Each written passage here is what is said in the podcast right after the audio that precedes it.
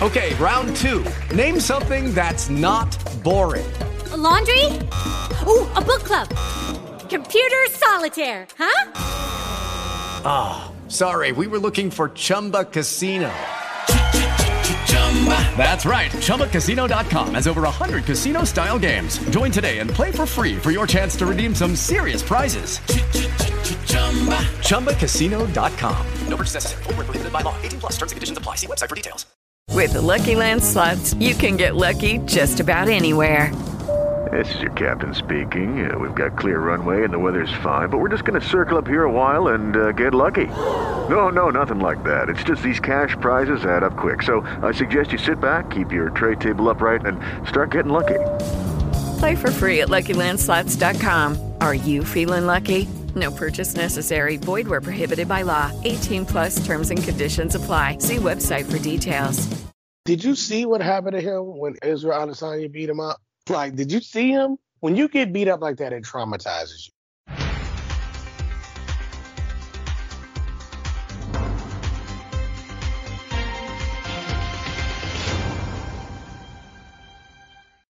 Hey guys, and welcome back to another episode of the Weekend Warrior Show presented to you by MMA Torch. I'm Reese Lawrence, and joining me as always is MMA Torch Chief Editor Sean Covington. Today we're going to talk on um, a lot of things, combat sports, of course, starting off by reviewing UFC Vegas 47, Strickland and Hermansson.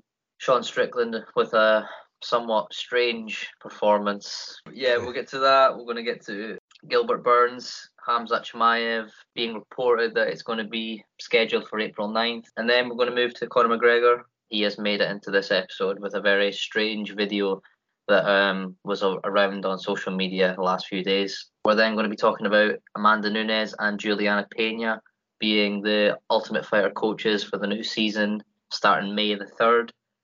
And finally, we're going to be previewing UFC 271, which is Israel Adesanya defending his middleweight belt against Robert Whitaker, which is this Saturday.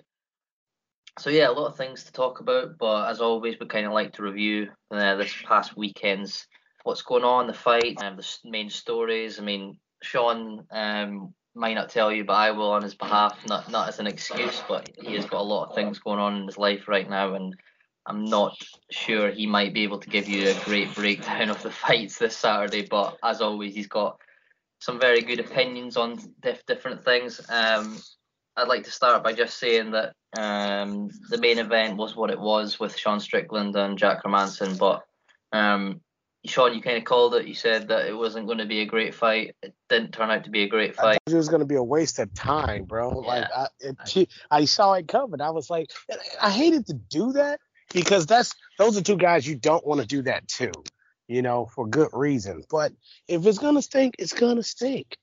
you know, I knew it was gonna stink. I just Sean Strickland alone, you know, just uh, I, I, I don't I don't have a, a lot of room for people like him in my in my sports life. You know, I I love WWE. I love pro wrestling. I'm gonna watch that. You know, that's more entertaining than him. So you know, I, I say this all the time. Like I'll, I'll watch that when I want to watch that. He's just not a he's not a fighter, but he he he swears up and down he's that guy, and he, he's a nobody. Like, do you do you give a damn about Sean Strickland? I I would agree um, that he does talk a lot, and his fights don't really translate to what he's talked about. So, to answer your question, right now, no, I'm not really interested in Sean Strickland. I'm also not really that interested right now in the middleweight division, sadly. Um, I don't think it's obviously you've got the, the main two this weekend, which you know is the pick of the litter, so that, so to speak. But you're right, it's Sorry just the the middleweight division and and fighters like Sean Strickland, Jack Hermansson, who I also think has been very disappointing in the UFC. Um, yeah, it's just it's not it's not where the fun is. It's not where the enjoyment is. It's it's just it's a bit dead to be honest. Now, now I'll say this: it's dead for now. Uh, but uh, Maximov, the the fight right before that, watch out for him. I tell you to watch out for him because the oddest part about this is, I I missed that fight. Uh, I missed that fight. I had to go back and watch him, and I say, well, who was on? Oh, and, and my buddy, one of my longest, friend, uh, oldest friends from Chico, California, where I, uh, I live now. I've lived here for about 14 years now. He said, yeah, the guy was from Chico. And I said, oh, I automatically knew who it was because I actually watched him grow up. He's the son. He's a uh, son of the owner of the the venue that I uh, I would perform at. You know, I've opened for acts like Snoop and and uh, Ice Cube and Tech N9ne, and he was he was a little boy and he was a fan of mine for so long. You know, it was weird. You know, we'd go on and and and I I watched him grow up, and now he's knocking people out. It's it's a beautiful thing. Because I, I, I saw him in uh, one of the first fights I covered, um, uh, for the torch was one of his out in a casino, Gold Country Casino nearby, mm. and uh, watch out for him. That's going. That's watch out for him. His father's a good man. Always treated us well, paid us well. Um, whenever he he could, uh, you know, gave gave us pretty much a, a, a musical home. But I don't want to make it a personal story. But uh, that's the type of that's the type of stock this guy comes from. So you need to be looking out for him. Um, he, he's gonna he's gonna be doing some big things. He could yeah. de- he definitely has knockout power, but he's really insanely young. He was a boy when I met him. He was a small child. Okay, he was in a booster seat. I mean, you know, so the, the, fact that you've met him, did you ever did you ever see him hanging around with either Nate or Nick Diaz? Because a very big um, training partners of his, very famous. well, actually, uh, uh, uh, the Diaz brothers would actually come up to Chico a couple times, uh, but foolishly, uh, one of the bar owners turned him down and said, "We don't need your money." Uh, it's not about racism, folks. It's just, just about if you think someone's a thug, you just think they're a thug. Like it's it was you cut this out. You're gonna have to edit this. It was bullshit. I'm not gonna. You leave it if you want, but that's what it was. When it when it calls for it, it calls for it. You know, but that's what it was. And um, unfortunately, that um, also there was a uh, who who else was it? It was uh from Alpha Male, uh, Uriah Faber. He also came to the same bar and they denied him entry as well. Mm. So it's it's uh they've tried to establish some stuff out here because they're standalone gym, which actually owns Alpha Male, not like uh, business wise, but like they kick their ass every time they they meet them. Seriously. So um, uh, so but yeah, that's a Chico gym, a local gym. Uh, yeah, they they're trying to have. There's a lot of fight culture out here, and they were trying to establish a, a deeper fight culture. Imagine uh, alpha male being out here you know, and the Diaz brothers, although they're very close, because uh, I'm I'm not too far from Stockton, so they're, they're, that's they're pretty close. But um, yeah, it's it's just uh, it's unfortunate they couldn't establish that culture. But if you hear Chico, California, or Northern California, Redding, Yuba City, anything like that, anything from Northern California, like Sacramento and up, or maybe even Stockton and up, those guys are good fighters. Keep an eye out. Trust me on that. Yeah, definitely. Um, I'd say known for their um, heart, um, as most fighters are, but something different about those, you know, Southern California guys that especially look up to the likes of Nate and Nick Diaz. That it's just that maybe that little bit of Mexican blood sprinkled in somewhere that they sort of claim to have, but it's just like it's different, you know. Some something about those type of guys, and you know, Nick Maximov, you know, three three round decision in the co-main event. Um, a lot of pressure, I'd say, for for a guy that's you know only eight and zero, oh, but he's got the likes of a Nate and a Nick Diaz right behind him. You know, Nate Nate Diaz in attendance for the fight. Um, it's it's different. You know, it's not like a guy where you know he's five six and all, and he's building his way up, but he's got no name yet. He's got no, you know, he's not getting any on camera time or on the on social media or anything like that. He's just fighting. Whereas guys like that, where there's already that added pressure because of the names that they're associated with, it makes it a little bit more difficult. And um, he definitely did well to get that that win against a good guy in Soriano. Um, you know, it's not he's not getting in the UFC. You don't get any easy fights, and that certainly wasn't one. Um, but yeah, he's like you said, you, decision you know better than win, me, but you know? yeah. Uh, now we hate decision wins around here, but uh, he's he's he's really he's really young, man. You know, like uh. Well, some decision some, wins are good. Like some. Yeah, you're gonna you're gonna have, have a good decision win, yeah. But it's um, you know, it could you know you can have good ones, you can have bad ones. I think I don't think that's a bad win. Uh, I don't think any win's a bad win. Well, unless you are Sean Strickland, where that could have been classed as a bad win. But um, you know, it's you got to win at the end of the day. And speaking of winning, Shavkat Rakhmonov, who was just before Maximov came out in the co-main event, he he knows quite well about winning. I'm not sure how familiar you are. Um, obviously, I don't think he would have been able to see anything. Maybe seen a highlight of his spinning kick that was pretty special. Um, yeah, I see the highlight. Seen the highlight. Yeah, first round. I mean, he's uh, he's called out Michel Pereira, um, which is just the thought of that fight is very intriguing with their with their styles, how they would match up. But he's another one I'd say to look out for. Looking at this card, I mean, it was a good card in general. Um, some good decent names beforehand. I mean, obviously not the strongest because of it being a fight night. The Vegas shows have sort of lacked something in the last few months, but I'd say this one actually kind of delivered in a way. Um, you know, there's some good good wins. Brendan Allen getting getting back to it after his loss against Chris Curtis. Um, you know, John Castaneda, another that was um, sort of standout with a submission win. But obviously, Sean, we've got to talk about the main event in a little bit more detail, considering the sort of, you know, where these two guys are at, um, their names, just where they are in the middleweight division. I mean, what can you see going forward for both guys? Well, first off, uh, I want you to lay out the fight for people. People don't watch fight nights like that. They just really don't. Even though this one wasn't a bad one at all, um, pe- people. I was in transit some of some of the fights. So that's, that's why I missed co-main. But um, I did watch, but others don't. So we should we should cover fight nights, and this we should do it on purpose. Maybe to send a, a message to people and the UFC or something.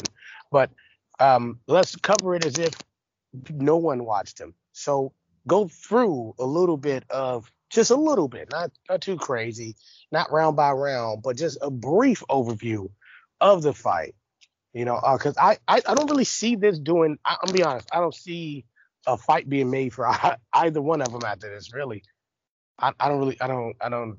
Why, would you? Who who are they fighting next? I know that was the question you asked me, but like who who are they fighting yeah. next? No, I just um.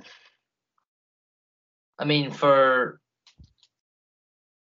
for uh, Jack Hermansson who um, let's be honest, he's not you know, he's ranked number six. That'll obviously go down after this loss. He's, yeah. if you look at his last few fights, um, you know, he's two and one. Um, well, sorry, excuse me, one and two in his last three. But it, we look at Jack Hermansson first. He lost. Um, who you're right. I mean, Darren Till, he's coming off a couple of losses. I know you're a massive fan of Darren Till, John. Uh, um, you know, it's Gastelum's number eight, Uriah Hall nine, all got um, scheduled bouts. I just, for me, which is crazy, is Jack Hermansson is ranked six, and Marvin Vettori is 11, considering his last win, which was a big win for him and he just fought for the title. So the rankings to me sometimes they just I don't they get. Stink. Yeah, they're terrible. I mean, think about that's what I mean. Like, think about where they really are. Okay, that's a loss, but it was a decision loss, and it's Sean Strickland. So, like, what do you do with them? What do you do with either one of them? I think I think for Sean Strickland, you can. There is, because mm. it's difficult because on one hand he might not become a fan favorite because of the things he says, because of the way he fights, um, the the way he kind of talks himself up, and then he has to sort of apologize almost after the fight. When you know he goes going to social medias and he, he's apologizing to his fans because of the way he performed, even in a win. I mean, when you're doing that, that's just that's not what fans want to hear. It's not what media or UFC wants to hear either. They don't want to hear their fighters complaining and and apologising for the way they fought. It's not helping anyone. But you know, he's he has he's on a good win streak. Um, but obviously the the top two guys in the division are fighting this Saturday. Um, I don't think he's ready for either of those, to be honest. Derek Brunson and Jared Cannonier are ranked three and four, and they they're scheduled to fight on the same card. So the middleweight division, for all it's lacking a little bit, I think right now, at least from one to four, are all scheduled for this Saturday. So you're going to get a clearer picture. I, I think the difference. Uh, if I could jump in there, um, I do think he's ready to fight them. I think he's ready to get his ass whooped by both of those guys. um, and I think that's probably what's that realistically that's what's going to happen. See, we had this this talent gap, and Hermansson and Strickland aren't the worst fighters in the world, obviously, but I, don't think they're better than Vettori. I mean, I don't even. You told me Vettori was ranked that low. I was like, you that's got to be a mistake. Like he just fought for the title. Yeah, I want to double check that actually. I mean, gee, you said 11. I'm like, wow. They're like, uh, did he kill somebody and they found out and docked him? Like, what happened? I just, I, wow. I mean, if if that's the case, UFC needs, they need a they need a major overhaul anyway. But if that's the case, man, my God, like, what's what's really going on with that place? Well, Sean, just to interrupt you so you don't have to go any further on this, I was using Tapology, and I'm quite a fan of Tapology at times. Um, don't want to badmouth them right now, but I have just went on UFC rankings, and Marvin Vettori is number two. When I read that okay. Marvin Vettori was number eleven, and I looked at who I was looking at, Tapology, who are very good at what they do, um, I'm now quite disappointed for them making us look so stupid. you know, like come on now, two to eleven is a massive gap. So, so yeah. just to correct, that's that's an error. That's just an error. Yeah, just, just to correct everyone, you know, Israel Adesanya, the champion, Robert Whitaker, number one contender. He will be fighting him on Saturday. Marvin Vettori two, Jared Cannonier and Derek Brunson three and four. So there is little bit of wiggle uh, wiggle room between um, your Jack Hermansson, your Sean Strickland to the top. It's it's a bit of a bigger gap, like you just said. Um, but for me, yeah, I just Sean Strickland, perhaps a Paulo Costa, or even a Marvin Vettori, maybe. You know, Marvin with a big win against Paulo Costa's Costa. never fighting. Costa's never fighting at that weight again. Yeah, hey, and uh, for everybody not knowing, my intern just handed me some papers. Uh, it was handing me some notes during that actually. Uh, t- put these away, please. They're unpaid interns. Michael, say hi. Just say hi. Hi. Okay. That is that is uh, Michael Joseph Covington, unpaid intern number one. So if you hear these unpaid interns uh, wreaking havoc in the back, it is because they do not get paid. Not not anything other than like juice and cookies. So yeah, Sean's a bit like Dana White. He's a very um doesn't really pay his his. his they got a Reebok deal. They get free gear. they get free gear. Hey, you, you hear that, Dana? That's how bad your stuff is. That's how bad it is. So yeah, I I don't I don't see Hermansson getting a real fight next. He needs to go to. I'm gonna start. I'm just gonna start doing this. He needs to go to PFL. We're not a UFC uh, uh, uh, podcast. We're an MMA podcast. He needs to get the hell out of there. They need to fight lower competition because it's not good to be the uh, a middle of the road guy in the UFC. Be a top dog. Be a big fish in a small pond. Then people say they're not fighting the best competition. You know, tell that to Michael Chandler and uh, uh, who's the guy that Conor McGregor beat up and then he got sent to the hospital when he went over to one championship. Why can't I? Oh, Eddie Alvarez. Yes, he he was still a champion. Look, look. As much as I I I, I poo poo on him, okay, he was a champion. He came over there and got a championship, and Chandler was in a championship fight immediately, and then a contenders fight after that. Well, not immediately. You get what I'm saying. Anyway, he was he was he is where he is as well. I, there's no reason to be in there with these guys if you can do it at a high level somewhere else. That's what we need to see more of. Hermansson can go over and make millions of dollars somewhere else. Go to one championship. Leave. Just leave. That's uh, all I'm. Get out of here, um, Yeah, I in mean, terms of playing in the dirt.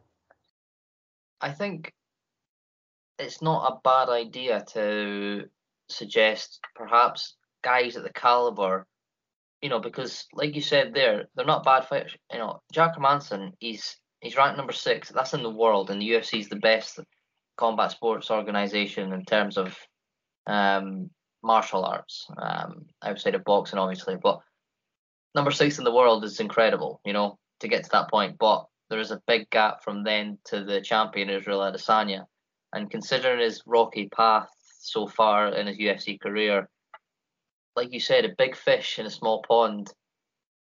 I don't even think he would view it like that. If you were to tell him now you can get a deal in PFL, Bellator, Eagle FC, um, which I'm currently writing something about, um, and um, a lot of exciting things coming out of that organization from what I've read and things like that. So just you know, any of those organizations, you'd send a Jack Hermansson there, he becomes he doesn't become the whole organization, becomes a ma- massive part of that. You know, in the UFC, it's just exactly. another part. And um, I think it would do. I think I think guys and, and, and girls that are at a bit of a crossroads in their careers, like a Kevin Lee, like a Tony Ferguson, these type of guys where it's not working out um, for you know it doesn't have to be just UFC, but it, it, you know that is the most um, notable. So just to give a few examples there, you know, the act it's, it's like the act sometimes where oh we're not winning here, so we can't win anywhere. And it has to be here. No, it doesn't have to be here. You could easily just go get out your contract and go and sign with PFL, go and sign with Bellator. You know, Sean says lower competition. We really need that. Yeah, I mean, we desperately lower, lower competition, but uh, would it necessarily be lower competition, or would it just be a change of mindset to say it's not the, the number one, but I can be number one here. And I think that's exactly. something that some guys need to consider. I mean, because people always joke about Ryan Bader. Oh, Bader, you know, he had to leave and go and be a champ there. And it's like, but he is a champ there. And the only person he didn't really beat was, I mean, I know he lost to Machida, but, you know, he lost to Jon Jones. He shouldn't have lost Machida to Machida. I think that was his last fight in the UFC. That was yeah. complete garbage. He did not lose that fight. I don't know what they were watching, but there's no way he lost that fight. Like whatever. I mean, it shouldn't have went to decision to begin with. He should just knocked him out and then, uh, you know, went about his business. Anyway, he only lost to a former champion. You know, like his his his big losses were to a former champion and to uh, you know, Jon Jones, who was the current champion. So what's the big deal? I mean, sure. What like there's he doesn't need to worry about his place in in mixed martial arts. I know people are gonna rank others in front of him, but why? For instance, someone would say, uh, Jan Blachowicz is way better than Ryan Bader, right? Just because he's in the UFC. Cool. But how? How is he better when Bader was holding multiple titles at the same time? He had like four or five championship belts on him at one point. I mean, I know I get what you know, I was, he just he was just crazy. He was just laced with gold. I mean, do, do, you not want to be Ryan Bader? do you no not want to be? There's no way to to totally know until you pair them against each other. So it's it's proven to your point of, you know, we say that Jan Blachowicz, for example, or um, you know, a Gegard Mousasi or a Douglas Lima are better or worse than the division champions in the other organization. We don't know until we see crossover events, but unfortunately, I don't think that will ever happen. And, and you know they should happen because it's not like uh, I think to get you more money. To be honest, or I, I think Dana doesn't want to do it because he'd probably get priced out, and he would like people would just leave. Yeah, they just start to leave the UFC when they see that they don't have to deal with him like that. But let's do a little uh, uh, pro wrestling comparison, as I also I, I so love to do. Sure, you can go to AEW and get paid a lot of money if you're a big name, but are you really getting like to be around the best? People say, "Oh yeah, yeah, yeah, yeah." You No, no, no, no. But like Bellator is AEW. They got money. They can pay you, but they ain't the top dog. They're not. You can't even really see that stuff like that. Like you don't really care about it. WWE, UFC, on the other hand, like they have the Jon Joneses, well, you used to anyway, the Francis Ngannou's and stuff like that. And you, you're gonna say, oh yeah, that's where I want to be around those guys.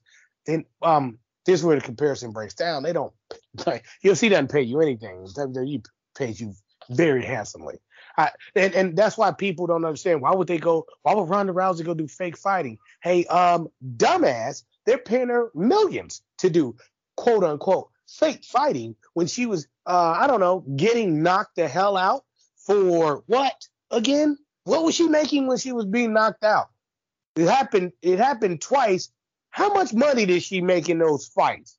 Let's just be for real. What was her base pay for those fights. I want to hear about pay per view points and all that stuff. No, no, no, no. Don't want to hear that. That's garbage. Tell me what they paid her out her pocket, not what other people contributed to her in the crowdfunding PPV point garbage. Don't care about that. Throw that out. What was her base pay? And then you'll know what's really going on. That's that's why Dana White wouldn't ever have anything like that. Ever.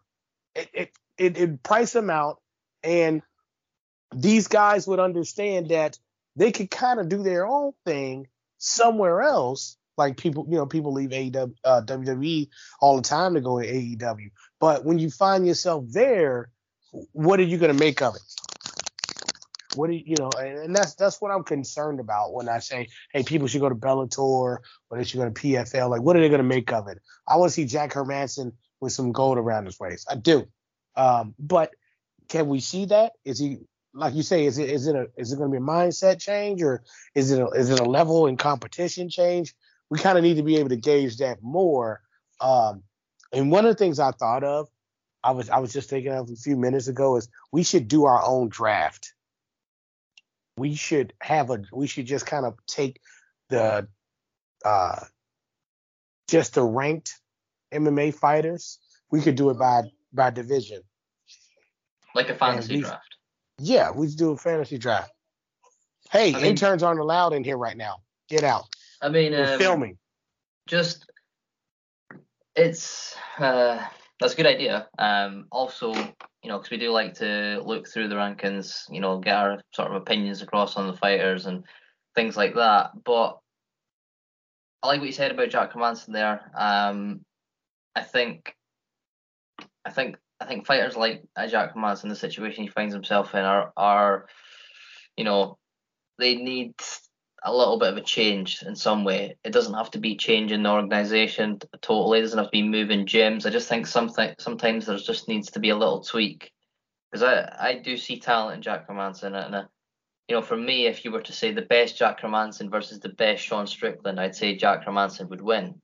But that doesn't always happen. And um, you know, it's it's one of those where you sort of people are sorry. Yeah, it's just it's a bit like a good and a bad um, sort of element to that fight. I thought. I think a lot of people don't like Sean Strickland. A lot of people like um, Jack Hermansson. I think he's quite like a, a face, if you will, another WWE reference there. Um, yeah. You know, baby face. Ja- um, Sean Strickland a bit of a heel in some ways from what he says at, from time to time. But you know, it was it was a tough fight. It was a grueling fight. It wasn't the most technical fight. Um, but Sean Strickland did deserve to the win, and he did dominate the fight. But just so we round um, round circle on this, Sean, there was a bit of a controversial. Well, I say a bit of, but it was controversial Sal D'Amato, one of the judges for the UFC, scored the contest for Jack Hermansson when it was clearly a Sean Strickland win. They got a lot of, um, you know, bad reaction from um, social media. Um, Eric Nicksick, Sean Strickland's head coach, said something in a tweet, I believe, or an Instagram post. What, you know, we've we'll talk about this going forward. It's talked about every week almost about judges and things. Just give me a bit of perspective from like how you think about things when you see a fight you score it wherever you score it you look for whatever you look for in a fight to determine who wins and you then go online and you see that a lot of other people are thinking the same way you are, and it seems like the only person in the world is who thinks that way is that judge that scores it. Like, what's going through your head when you see some of these outlandish decisions by these judges? Um, now, I think some of them are doing drugs, and I mean that. I've been I've been to these places. They're probably doing drugs, man. Like, let's be for real. I've seen the type of uh, girls they bring there and what they are there to do. Hello, it is Ryan, and we could all use an extra bright spot in our day, couldn't we? Just to make up for things like sitting in traffic, doing the dishes, counting your steps, you know, all the mundane stuff. That is why I'm such a big fan of Chumba Casino. Chumba Casino has all your favorite social casino style games that you can play for free anytime, anywhere with daily bonuses. That should brighten your day a little. Actually, a lot. So sign up now at chumbacasino.com. That's ChumbaCasino.com. No purchase necessary. VGW. Void were prohibited by law. See terms and conditions. 18 plus. With the Lucky Land slots, you can get lucky just about anywhere. This is your captain speaking. Uh, we've got clear runway and the weather's fine, but we're just going to circle up here a while and uh, get lucky. No, no, nothing like that. It's just these cash prizes add up quick. So I suggest you sit back, keep your tray table upright, and start getting lucky. Play for free at LuckyLandSlots.com. Are you feeling lucky? No purchase necessary. Void where prohibited by law. 18 plus terms and conditions apply. See website for details. Not the girls, but the, the judges. I've I've seen I've seen what judges do. They're they're human, just like all of us. I'm not saying that what they're doing is wrong. I'm saying what they may be there for. Mm, eh, they could be swayed. They could be. They might not be paying attention. I've seen judges not pay attention. I the fight I'm the fight I, I just spoke of I went to in Gold Country Casino. I was next to a judge that scored it completely the opposite as I did. And I said, what the hell was he looking at? Like what was he looking at? It was a clear like he scored that round clear for the other guy. He damn near 10 8 him the way he you know the way he was doing the scorecards. And I was like, yo, what? I was like, that's you were right here next to me. You saw the guy lose the round and you scored it for him um, it was weird. I got I actually caught some heat over that because um, the guy, the actual fighter, didn't like that I said he lost a round, and um, I, I mean he won the fight, sure, but he lost that round clearly because he was on the ground the whole the entire time. The guy almost tapped him out. He was he put two submissions on him, right? He didn't have him for a long time, but he was working him the whole round. And he said, "Hey man, I won that fight. I didn't lose a round." I said, "You lost that round because you on your ass." And you were on your back. You you won the first three clean and easy, and you got you started showboating and got lazy and tired in the third. I mean the fourth round. He cleaned them up. He cleaned up real real good in the fifth. But you know, uh, it's it's it's about favorites, man. Jon Jones lost three fights in front of our face. Three of them. Three of them. And and they people don't care. These judges are out here just doing whatever they want to do partying and oh yeah, man, I'm gonna live it up. I'm gonna do this. I'm gonna do that. And yeah, I guess this fight's on. I've seen the judge not even looking at the fight, like in his phone. And as a matter of fact, the day it was was the uh Nurmagomedov and McGregor fight, and that I think that's when he threw a chair. That's when they had the the the post fight scrum, if you will. Um, so he was watching that, and I kind of don't blame him, but like I wasn't a judge, so I do blame him. Um, but yeah, man, they just uh they're clearly um doing something on the side that is not conducive to judging something properly. Whether that be being drunk with power or just Nope, I'm gonna say drunk with power. I think most of them are drunk with power. Like uh, if you remember years back, the Canelo, um, the Canelo and Triple G fight, the first one or each second one. One of them was both of them were terrible. I'm not both of them was terrible with as far as one judge, but yeah, that first one like it shouldn't have been a draw. Uh, Canelo clearly lost that fight. Like he lost, he got beat up. Um, he got outpaced, beat up, and he looked like he did against Floyd Mayweather, just frustrated. But somebody, the way they scored that was bad. Like Canelo, Canelo should not have won a round. I'll tell you that. If you want to say it was a draw, Canelo can't win a round. Yeah, just, what you said there. Some people might be like, "What is he talking about?" In terms of like judges and what you've seen and stuff. All that's true. That happens. Um, judges not looking, judges on their phones, and you just think this is two guys who are in the octagon, ring, if it's boxing, whatever, and they're giving everything they've got to get a win for money, for legacy, for whatever it is, whatever they're chasing, whether it's just to put food on the table for their families because they love the sport. It doesn't matter what the reason is. What the problem is is that they're doing this and they're putting themselves in a lot of danger. And these judges at times don't even care. And you could say, well, they've got a lot. They watch like 12 to 13 fights in an event. It's not, you know, you don't see the commentators just stopping midway through talking and going on their phones or you know the the security on their phone it, it, it, why is it that the most important um, people in that sort of aspect of fighting outside of the referee's um, job what, why are they the ones not paying attention out of everyone that's there they need to be paying attention and they're not and it's it's become it's always been a problem for a while it keeps happening. It's going to keep happening before anything's done about it. But at least you can do is watch the fight. They're not. Uh, another thing about the UFC is they the uh, fighters don't make it interesting. Um, they they get comfortable. They get comfortable and they don't they don't engage with Bellator, I don't I don't get bored like that. You know, um, UFC, if it's a boring fight, it is far more boring. Like it's the most boring fight on the planet. In indie in uh in an indie promotion, any one of them, no matter how boring the fight is, I don't know who they are, so it's still exciting. Anything can happen. When you watch two pe- two fighters in the UFC go at it, you know whether or not something's going to happen. And nine times out of ten, nothing's going to happen because they're looking to protect spots. They're not looking to finish fights, just looking to protect spots.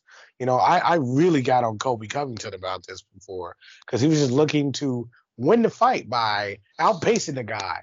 And by rule, you should be going for a finish in mixed martial arts. Like, if you're not going for a finish and it goes to scorecard, like Imagine if I say on paper neither fighter went for a finish, that's a draw, right? Yeah, I mean it's it's a hard one. Uh, it really is because what you're saying there is true, but sometimes a fighter just you know you watch and perhaps for some reason something's gone wrong in the training or whatever and they're not totally prepared for the full 15 or 25 minutes and you know for 25 minutes that is main events that is you know title fights that shouldn't happen where you're unless you're Derrick Lewis who you know is very open with his cardio um, and struggle of doing main events but outside of that it's like you should be ready but if you're not to go the full distance and, and you start to take your foot off the gas, but that shouldn't hinder um, a result. Um, I know what you're saying about both guys going for it and it could be a draw. And if, if both are doing it, you've got a good point. But you'll see some guys and they'll push the, the pace. Um, whatever whatever the, that judge was looking at in the Sean Strickland fight, I mean, what what he was seeing Jack Hermansson do in most of the rounds that that you know the other two judges and everyone watching weren't it's just you'd have to ask him, be in his mind to, to do that. But it's it's a crazy um, sport to be involved in, and if you're not totally in with it, it's it's difficult to get on board with your decisions and and you being the person that is making decisions at such a high level. You know, you're talking about the UFC. This is millions of people are watching. You know, there's not millions of dollars being put out to the fighters, but there's a lot of money getting out put out by the UFC um, in some ways, and it's a high level production, and yet you've got low level judges at times doing your cards. It, it brings the, the product down at times. It, it just doesn't, you know, when you watch a good fight, or a, a, good comeback. You know, the guy gets beat up in the first round, but he he wins the next two, and for some reason the judge is giving the first two rounds to, to the guy that only won the first, and you're like, what have you not seen? And it becomes really frustrating, and um, it's just I'm not. I don't have the answer. I don't think anyone does. Otherwise, people would be saying it. But it's just something needs to change. Something has. You know, we've got to talk mm-hmm. about it more. Um, fighters, fighters have got to do better. These yeah. fighters have got to fight better. Now, here's people are gonna say, "Oh man, I can't believe you said that," but Moreno Figueiredo three, right? Um, why didn't one of them go? Why? Okay, Figueiredo, right? He's trying to win by by any means, and that looked like that was going to be decision, right? He didn't want to outstep, he didn't want to outpace himself or do anything out of the box. He wanted to do enough to win, but he didn't want to do so much that he lost because he was, you know, uh, being taken advantage of by Moreno and counter striking or anything like that. He didn't want to make any mistakes. That's understandable, but he didn't go for a finish. And Moreno had to know he was losing that fight. I mean, I don't care how much bravado he has. You had to know he was losing that fight, or at least think that he wasn't doing so well that he could just coast. Yet he didn't go for a finish. Nobody took nobody took that um that that that that that step forward, that game changing step to go for the finish. You, and you know when it happens because they step on the gas, and neither one of them did that. So you want people to judge your fights correctly, and you want them to, you know, be all in on it. Then you be all in. I know people are like, "Oh man, how did you say they weren't all in?" Well, neither one of them went for a finish, and Figueiredo didn't need to because he was winning, and I get that. But Moreno should have, and I don't know why he didn't. By the by the fourth round, he should have been desperate. Um, and not because he was getting destroyed, but because if if if it's close, if you're the champ and it's close, or not even a champ, but if it's close, you need to go for the finish. If you believe it is close, even a little close, you need to go for that finish. One, if you don't get the finish, you'll probably get the decision. You know, would you which it'd still be a win. But two, you might need a knockout. You might need a finish in Moreno's case. So they, they you know, if you want a judge to pay attention, don't, you know, if, if a judge agrees with me on that, which I'm sure they do, then that's a that's a good reason right there that they're not paying attention to your fight because you're just going to coast. You're going to think you don't need a decision, uh, you don't need a, a knockout or to go for a finish, but you really do, and they know you do, and they don't see you going for it, so they just oh, they're just going to wait him out. He's not going to do anything. He's not going to push the pace. I'm to go on my phone. It's a topic where we can talk about all for for hours. I think a lot of people would um, frustratingly would talk about it, but we will move on because um, there's a few things that are quite exciting um, to preview, but we'll start with Gilbert Burns and Hamzat Chimaev being targeted for April 9th for UFC 273, I believe.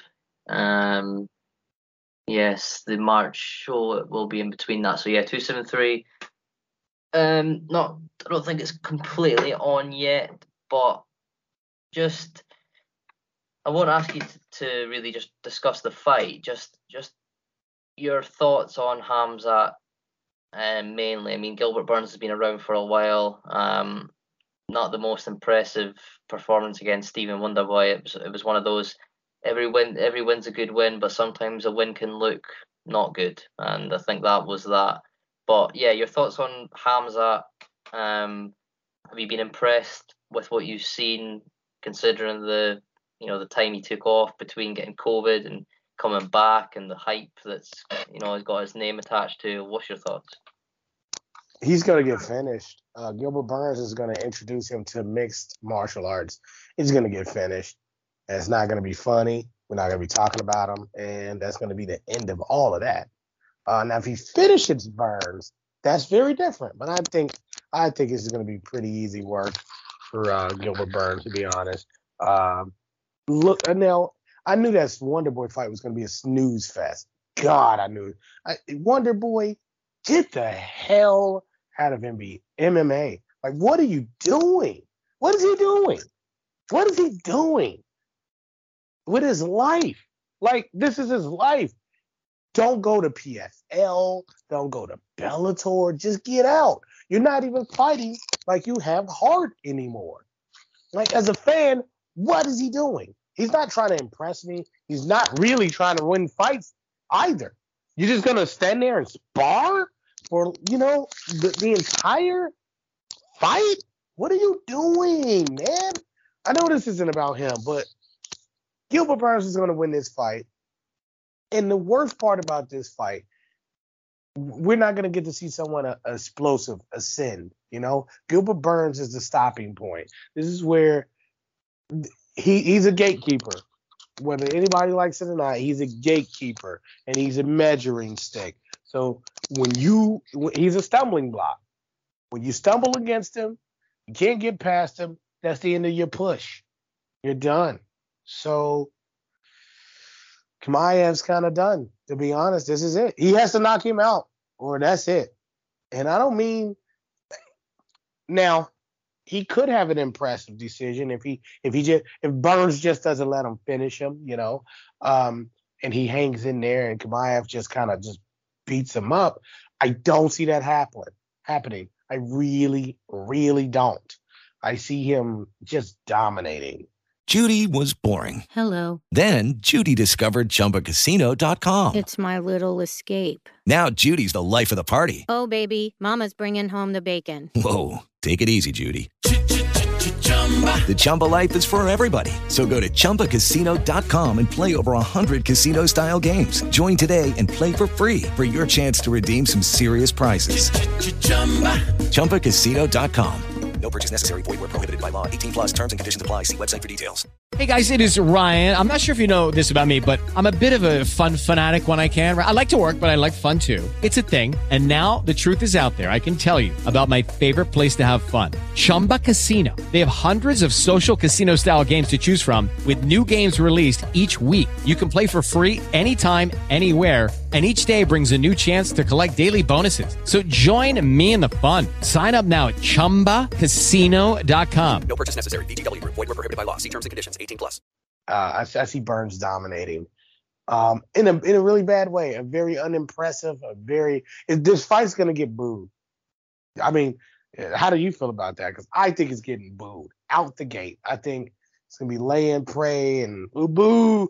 It's first round boos. Well, I think it about the boos.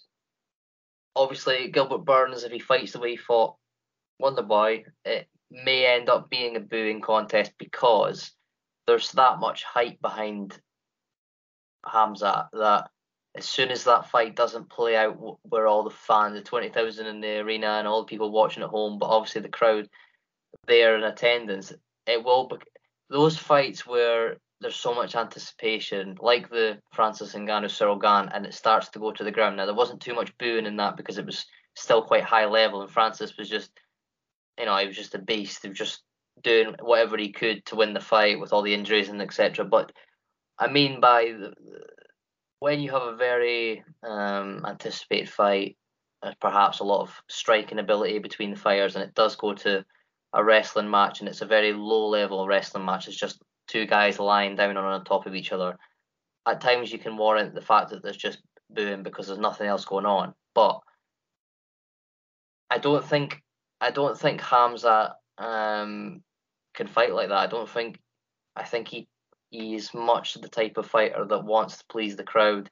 He wants to show this crazy energy and crazy stamina of just full out wrestling, striking. He does it all at the same time. He just he just it's like when Brock Les- Brock Lesnar speared um I forget who he was fighting, but he he just ran across the octagon and speared him in half almost like it was just you know you just don't see that. And Hamza reminds me a little bit of just that, that sheer intensity. But um I don't know. I think I think it's an even fight. I think it's it's crazy to say it's an even fight. I mean Hamza's 10 and 0 Um, he's not fought. You know, Li Jingliang was the the toughest opponent of his career to date, and no no disrespect, that is quite a tough opponent. But you know, you're talking from that to then Gilbert Burns is a big step, and you know, you're saying I don't think he's ready. Um, I think Gilbert Burns when obviously you, you never know it could it could go either way, but I don't know. I I sort of had my doubts beforehand um, with Hamza. Um, little little doubts, not completely doubting, but just you can do it at that level where you're fighting guys that haven't really been accustomed to winning, and a loss isn't seem so much of a thing because they've had losses before. But when you you take that next step, I don't know if I'll be doubting him come the Gilbert Burns fight. I think it's a evenly, you know, it's an even matchup, but I'm not sure uh, who you would favor. I don't think it's a matchup in terms of um um just I just think Gil- Gilbert Burns has been around more. That's fair. Long longer, you know, and um I I don't want to I don't want to say he's so much better and all. That's not about better. It's about knowing something different. And some fights you run into and you just get stopped. You've seen people's momentum just stop, like they just wrestle it right out of you. And I can see that really ha- happening pretty easily. Um, especially when you think of guys, you know, when you have a, a charismatic guy, you know, like that. I think the frustration sets in too. And once you get frustrated against a wrestler, you're done. Like you can forget about it. You're gonna lose, um, and and really easily. Frustration is gonna set in with him. He's gonna lose, and that's gonna be it. He's gonna be done. Once he's exposed, once he's exposed, and he gets his ass kicked, like I say, that is it. Like, but it's not do gonna you, be.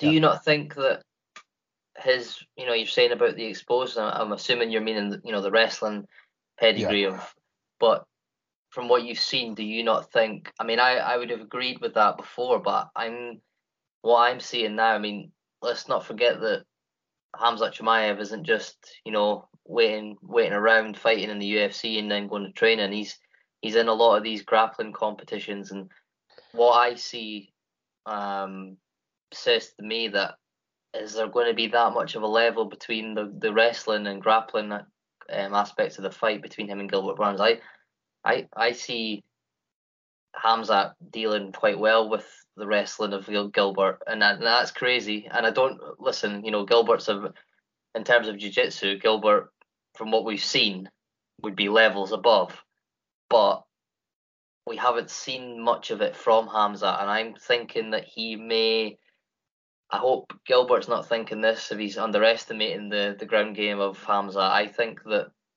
there's something there. I think it's not. I think it, people are thinking that you know if Gilbert can get to the ground, he might be able to control him with his experience, and that might be true. But I don't know. I think Hamza. I think he's becoming very well rounded. I mean, do you see it like a, a striker wrestler? Do you see it where if Gilbert can get him to the ground, he's going to dominate? I don't know. Yeah, I, I, I just see him dominating. Um, and and the, the biggest reason is the frustration. Mm. Um, once you get frustrated, that's it. I just see Gilbert Burns as a, a, a high level wrestler that knows what he's going to do, um, versus uh, Chimaev thinking what he's going to do you know, um, it, Gilbert Burns knows he could do certain things, and he's going to do them. And once he employs his his game plan, it's kind of it's, it's just no, you're not going to stop it. Uh, I, I wish I wish I could say differently, but um, I haven't. This is, is I could be wrong. I don't think I am. Uh, I don't. It's not. It's not to say that uh, Kazma Chimaev has not been doing anything or training or that he's not like worthy of the fight because he, he clearly is and truly is. It's just that I cannot see past him just being on the ground, just getting worked. Um, it, it's I've, I've seen it too much in, in in the UFC to think uh, uh, anything different unless Burns comes out really flat because you know uh, he he, he has a tendency like you know like Wonder Boy he has a tendency to do that. And it's I, I also I think I think we're forgetting that Burns although he caught uh uh Usman off guard like he he was about to dominate Usman until Usman got you know he he he snapped into it you know, that championship mentality uh, showed itself and it, it, it, came in handy. And he he got back. He, he righted the ship, but he was about to get worked too. You know, he caught some hands and he was about to get out wrestled. He was he he was about to lose that fight really easily. However, he recovered well. I don't think. See, if if Burns came at Wonder Boy like that, he would have just knocked him out. If he comes and hits in this fight like that, he might knock out Chimaev. But he, I don't think he's going to come like that. I think it's just going to be strictly let's let's get him on the ground, let's nullify his hands. So um, I think it'll be boring. I think it's going to be really boring in that way. I could be wrong, but I don't. Burns does not strike me as a guy that's not going to be boring.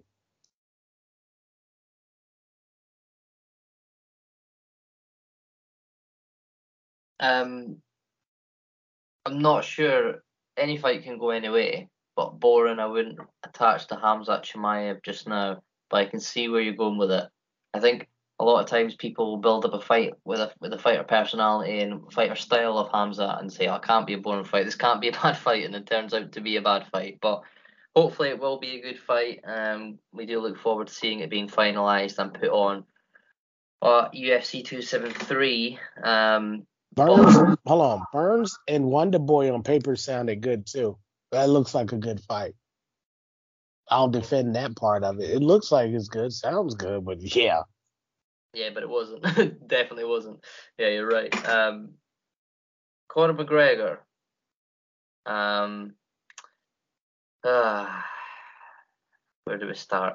it's just, I mean, I know sort of your opinions, um, but there was a video posted. I think it was on his Instagram. I think he deleted it. He tends to do that with his social media stuff to post, delete, post, delete. But a video of him lying down eating some form of chocolate or lollipop, whatever it was. I don't know, but he he was somewhat intoxicated um, whilst doing it. It was a very strange video. Um, he was laughing at himself. He was you know, just not really what you see from anyone else. Um, nor should you want to really, but it's just one of things of many that come out of the last few months. Of you know, he's not okay. We're we're not being too critical. He's not what he once was a few years ago, where he's completely out of control. He's still got a lot of um, things going on positively in his life, I'd imagine. But what what's your thoughts, um, not just on him possibly coming back and fighting in the lightweight division, perhaps going for a title shot again, just on a fighter that's you know took the sport to where it is today, won it all, um, done everything, one of the best um, characters, fighters, um, stories you'll ever see. But w- what do you think of right now in terms of where he's at, what he's doing, and um, how he's acting? It's it's a rags to riches story, and you know, um, he's probably gonna be broke soon because a fool and his money are so parted. He's a damn fool, so you know he, he'll probably be broke. I feel bad for him because you hear him talk sometimes and you can hear the sincerity in who he really is, and it's great. But then, but most of the time, you hear all the, you know, the nonsense, the goofy Instagram posts, and most of the time, it's it's the the fame and the the drunkenness from the fame talking. And um, it's just it's super unfortunate because uh, it's the same thing with Jon Jones. He Jon Jones, he's a high level athlete and he was getting the LeBron James treatment his whole life, and you could tell. And you know, he's an arrogant uh, clown, just like LeBron James. And uh, yeah, I don't like LeBron James because you didn't know. But he's yeah, he's an arrogant clown, just like LeBron. You know, Conor's. I tell you this, Connor is is doing worse things than them. Man, and I'm saying that about Jon Jones. He's doing worse things than him because he's doing it to his whole family, and he there's no end in sight. You know, he's not hit rock bottom yet, and he, he just needs to stop. I, I don't I don't see him fighting and winning again. He should fight Cowboy, and then we'll determine whether or not he's still a good fighter. If he can just knock Cowboy out, great. You want to see him fight Cowboy again? Oh yeah, oh oh yeah, absolutely. Because Cowboy didn't give himself a fair shot in that fight, not at all. So um, Cowboy was too busy uh, letting Stephen A. Smith be right about him and uh, be a clown. Oh, you don't know MMA. It's like, well, yeah. Well, if he doesn't know MMA, how did he know that you weren't prepared to fight Conor McGregor? Because he knew you was going to start off slow. How did he predict exactly what you were going to do? And and he was extremely respectful after it happened too. He was like, well, I asked him. He, we were on the show, and even even um Max because he was rude. Even Max Kellerman, who was who was a fighter, fight uh, fight analysis guy, uh, he he didn't he didn't let him be that rude either. He didn't let him fall for it. He just you know he was uh he was like nah man like that's a fair question. I'm on I'm gonna back up my partner on him and, and on it and uh I just think that you know Dana White and Conor are responsible for that. So like when you say you know he is responsible for where the sport is. And that's unfortunate too. Look at Jon Jones. Look at Ngannou. It's not about them asking for more money, you know, but it's the behavior that goes along with it. If Michael Jordan and Tim Duncan ask for more money, I'll give them more money. You know, if LeBron James, John, I'll, leave him out of that because he doesn't do anything out of outside of the court, off the court. You know, uh, he does say make stupid statements politically, but and and and I, you know, but I, I that's at least it's just a statement. He's not going out and going on a coke binge and trying to kill, you know, uh, hitting, getting into car accidents with pregnant women like Jon Jones or, or having alleged really bad things happen. With lucky landslots, you can get lucky just about anywhere. Dearly beloved, we are gathered here today to. Has anyone seen the bride and groom? Sorry, sorry, we're here. We were getting lucky in the limo and we lost track of time. No, Lucky Land Casino, with cash prizes that add up quicker than a guest registry. In that case, I pronounce you lucky. Play for free at LuckyLandSlots.com. Daily bonuses are waiting. No purchase necessary. Void where prohibited by law. 18 plus. Terms and conditions apply. See website for details. In other countries, like Conor McGregor, like really bad things, um, uh, but uh, what I mean is, everybody's got a bad attitude. Everybody in in in, in uh, MMA has a, a, bad attitude. I hope Usman. Remember how bad Woodley was? Horrible. Uh, I hope Usman doesn't get that attitude. I felt like he might go that way in his last fight. Felt like he might do it, and he still might. Um, jury's out right now. I don't even know who's going to fight next, but if he starts asking for more money, it's McGregor's fault. And and and Conor McGregor isn't even around to do anything. Like he's not even he's not even around to do the interviews better than what Cal. It shouldn't have been Cowboy on first take. It should have been Conor McGregor. You know, because he could he could do say do and say things that others can't, but in a way that also won't get him in trouble. You know, uh, most of the times he's doing it in other ways that do get him in trouble, but he does have the ability to be charming and blah blah blah. You know, it's just he's he's a clown right now. He's got to hit rock bottom, and before he does, you know, before he does that, he's gonna be on a nasty losing streak. Like he probably won't win his next five fights if he even has five fights left in him.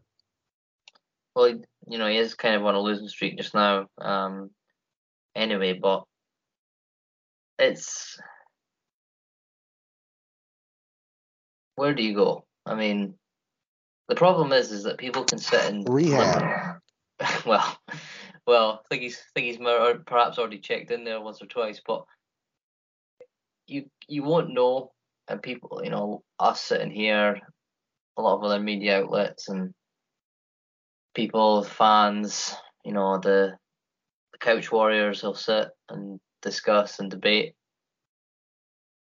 but you can only know if you're inside the mind, and no one is other than himself. So we don't know what's coming. Um, you think from the fighting aspect of his life, the cowboy fight makes sense. I I can understand that. You know, we said a few weeks ago that those two are sort of right now. I mean, you, could argue that Conor's at a much higher level if he's on form, which is of course true. But right now, in terms of current form, like, is there much of a difference? I'm hearing Michael Chandler as a potential opponent for his next fight, which makes somewhat of sense. I think Michael Chandler's proved that he's at a bit of a higher level right now um, than Conor McGregor, but obviously I don't think he'll turn that fight down. I just you've got to make the the comparison and separate the two of is he going to fight because he wants to fight? He tells everyone that he loves this, you know, the game. He loves the training, the the keeping in shape, the the fighting aspect, the learning still of the, of martial arts, and you partner that with is that just a bit of talk to say that you want to still be, you know, be classed as relevant, a talking point in the sport, you know, because if you used to come out now and say, oh, you know what, um, I think I'm, I think I'm just about there now. I'm enjoying my life and all that type of stuff. You start he- hearing that. Um, it's like Tom Brady when recently when he retired, uh, or retired once and then it wasn't official, but then it became official, and you, start hearing about the family aspect. You you know he wants to step away because of his wife, and if Conor starts doing stuff like that, then we'll know. But the the problem is is that he still seems when he talks to media, when he talks on his social medias, he still seems like he's at least trying to, you know, convey that he is still dedicated and hungry and so focused. Which is fine him saying that, but then when you see what you're seeing and it, the way it translates in a fight, it doesn't come across. It's like Sean Strickland when he talks about it, and then the result doesn't go his way, or if it does go his way, it's still it's not the way he says. I mean, you can't predict things. Conor famously did predict things a few years ago, but it doesn't it doesn't match up if he if if he's saying these things that he's you know he's focused and hundred percent dedicated, but then he's in pubs and he's drinking and he's you know he's living the life of uh, one of the most famous people in the world, but he's hustling. Mm. He's hustling us and he's he's trying to hustle us, but he's really hustling himself. That's what I, it is. I don't, I don't know what it is. I I think it's there's a big cloud over that whole um, Conor McGregor just journey now. I think it's you know it's all set in stone. Um, I really, I I'm now at the point where I don't even know if I want to see him fight again. It's crazy. I used to, you know, me as long with so many others would just would love it. It was the fight week. It was the build up. After those Poirier fights, it's like for me, I kind of think oh, I know you're not at that level with these guys. These guys are these guys because of being so active and things. I don't know if I can see you in these fights again. I hope I do because it's it lifts the sport. It, it brings so much positive yeah. to, to it. But I mean, and the beauty of it, if I say this and he comes and he, and he proves me wrong, he proves everyone wrong, that's a win-win because yeah, you were wrong, but you got something so much better out of it than me being right. I don't want to be right now with what I'm saying, but for me, that's the only way I can see it right now. I mean, Michael Chandler, what, like, what would you give him um, a chance in that fight, for instance? No, I don't even know why you. I don't know why you mentioned that if you want to see him fight again, because Michael Chandler is the one that's going to send him to his grave, not his grave. His, he's going to see his career to his grave.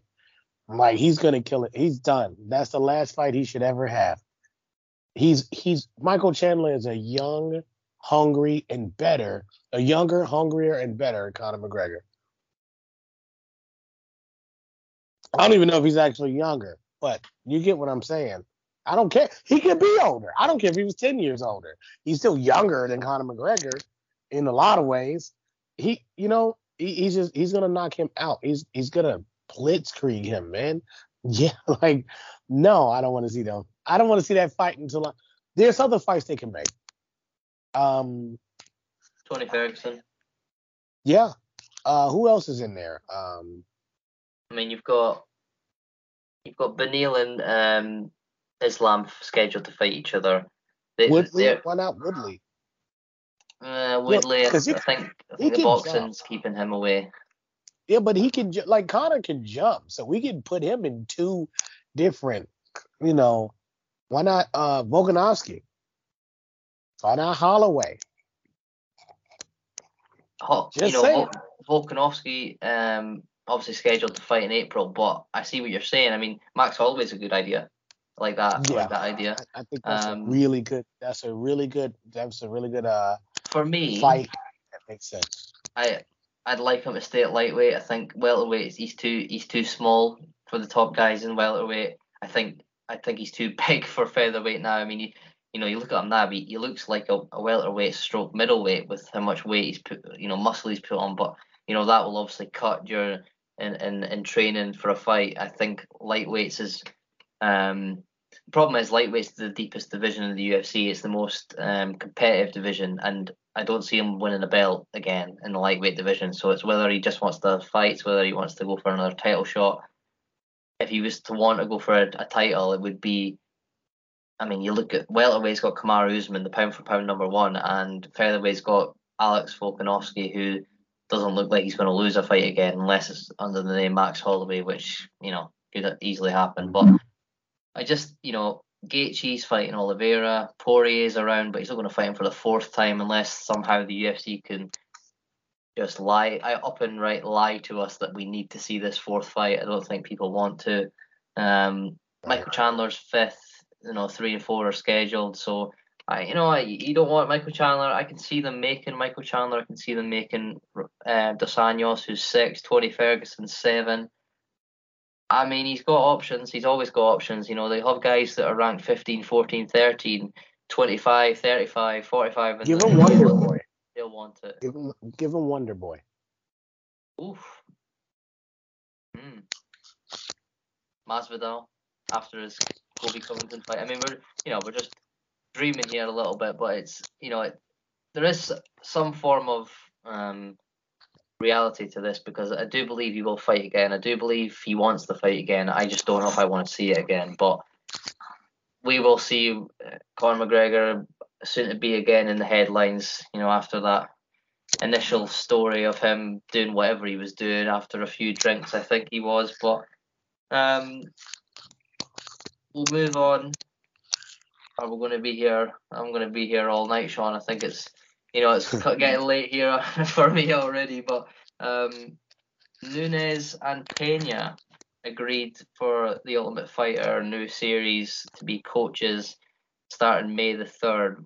Your thoughts? Obviously, the UFC are, are trying to build this storyline again um, for the rematch, the anticipated rematch. I read today that Amanda Nunes said that she wants Julianna Peña to enjoy every single day that she holds that belt because it was a mistake that she beat her the first time.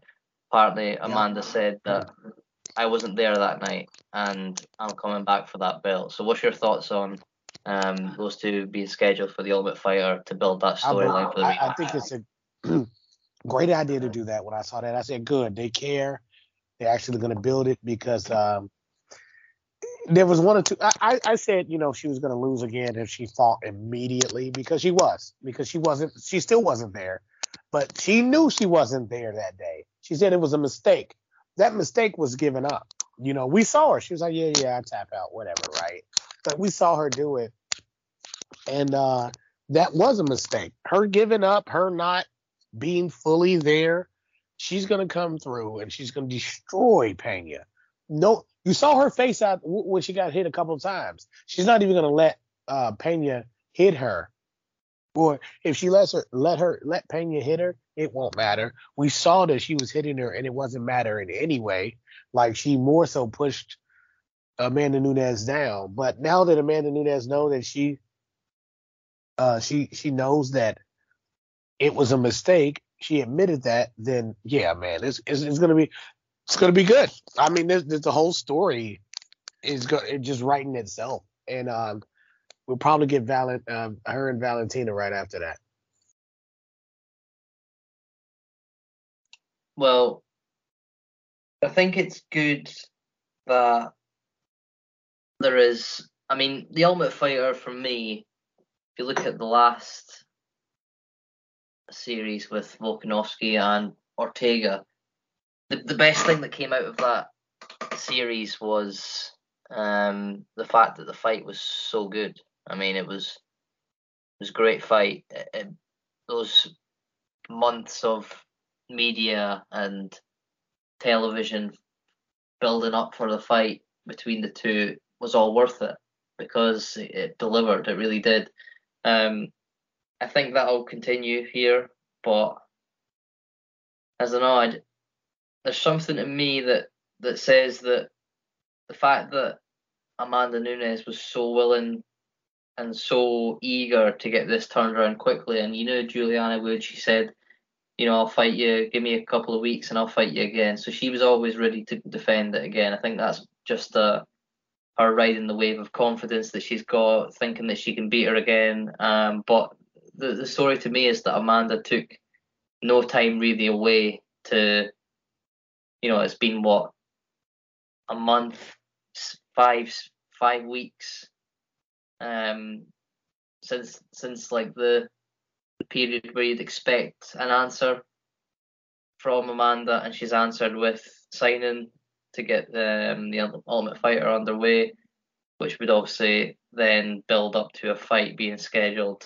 um, probably around May June time. But it's it's a good way to to sort of revitalize this now rivalry. I think the way Julianna came across in the press conferences for the first fight um, showed that she wasn't scared, showed that she thought she could beat her, and she ended up did, did doing. But on one hand, like we talked about off camera, um, did Amanda Nunes get beat, or did she just not turn up? Um, yeah. yeah, it's difficult, and I think I think that it's good that they're doing this Ultimate Fighter because I think some answers are going to be um, some questions are going to be answered. Sorry, because I think Amanda's going to show us a side where she sort of explains herself in a way. I mean, she doesn't need to, but I think she will, and I think we'll we'll get a different sides to this rivalry. I hope it becomes about rivalry. I think this could be a a good point for the UFC because, like we said, there's not many big rivalries. There's not not really any, to be honest. Um, and you could yeah. build the you know the if she gets the belt back, Amanda, then you think, oh, okay, maybe the Shevchenko fight now. You know, you could build that, but it all depends on the fight itself. If it's, if it's a good fight, then it's it's been worthwhile. If it's not, I think the Ultimate Fighter series has sort of dipped a little bit. Um, Definitely. I think the introduction of the the contender series um, has helped that that process. But listen, we'll we'll wait and see. We'll I think I think Peña might be the favourite going into the to the second fight, which is crazy. Um, I I wouldn't have her as. I kind of hope so because that people can get a lot of money off of that. yeah, us included, I think. But uh, um, I wouldn't I wouldn't say she'd be the favourite, but I can see why she could be. Um, it's just a good fight. It, it, it, was a it was a strange fight the first one, but I think the rematch is going to be a good fight. What do you think the same, or do you think it could be another one of those strange performances from Amanda? No, I think the fact that she knows she had a bad performance this last fight, that she's she's gonna come back like Thug Rose did. You know, it was just a Thug Rose moment. You know, where she was kind of like, oh well, you know, the the monkey's off of my back. She lost the title. She dropped it. I don't see her not. I don't see her ever doing that again. Uh, not coming prepared for a fight, and I see Valentina losing that uh, the fight between them two. I, I think that's where it's gonna go. I I can only see the Ju- the Julianna performance to me. It seemed like everything had to go that way for her to win. To me, it, felt like if she was going to win, it was going to have to be at the detriment of Amanda Nunes, whether it be a fatigue issue, not in the right mindset, not there. And you know, you hear this from fighters: the fact that they've they've arrived at the arena, they're fine. They get in the locker room, they're fine, but then something just flips in the last second or something. You know, just before they make the walk or on the walk, it's something just goes and they can't get it back. You know, Tyron Woodley springs to mind in in the Kamaru Usman fight. Now, people might say that he just got dominated and controlled. To me, it, it seemed like now. Don't get me wrong, Kamaru Usman and Tyron Woodley, if they fought ten times, Kamaru Usman wins probably ten of them. But that fight to me seemed like something was off with Woodley, and obviously a lot of fights since seem like that as well. No, I felt that same way, and I think it was. Uh, I think when you're the champ, you just you just become bored with it all. You really do. Like, look at how you know they were winning. It, it, when you when you're a dominant champ, there's nothing that's really going to get you out of bed or get you motivated for a fight. Um, uh, Ronda Rousey was the was the type of person that would motivate herself to fight people and take things personally, you know. Uh, and the reason for that was because there was nothing else really driving her. Like she she she seems like a pretty happy person other than her being a fighter. And when you look at it that way, it's like, oh well, how is she able to fight people? Well, she just, you know, uh, she she just would manufacture uh, heat just so she could go out there and do what she does best. Um, Peña's not gonna understand. I don't. I don't think she's gonna understand the fight she's in this time. Um, yeah, she fought Amanda Nunes. Amanda Nunes knows how she works now. She knows to stay out of range of her really weak punches anyway. But I don't even think she's gonna let her punch her. She she might just to show how her how weak her punches really are, but she might do it just to see that oh I didn't even if I was really here I, I wouldn't even she's gonna dominate her. This is where this is where her head is. Um and uh I don't think that she'll be that lazy champion again.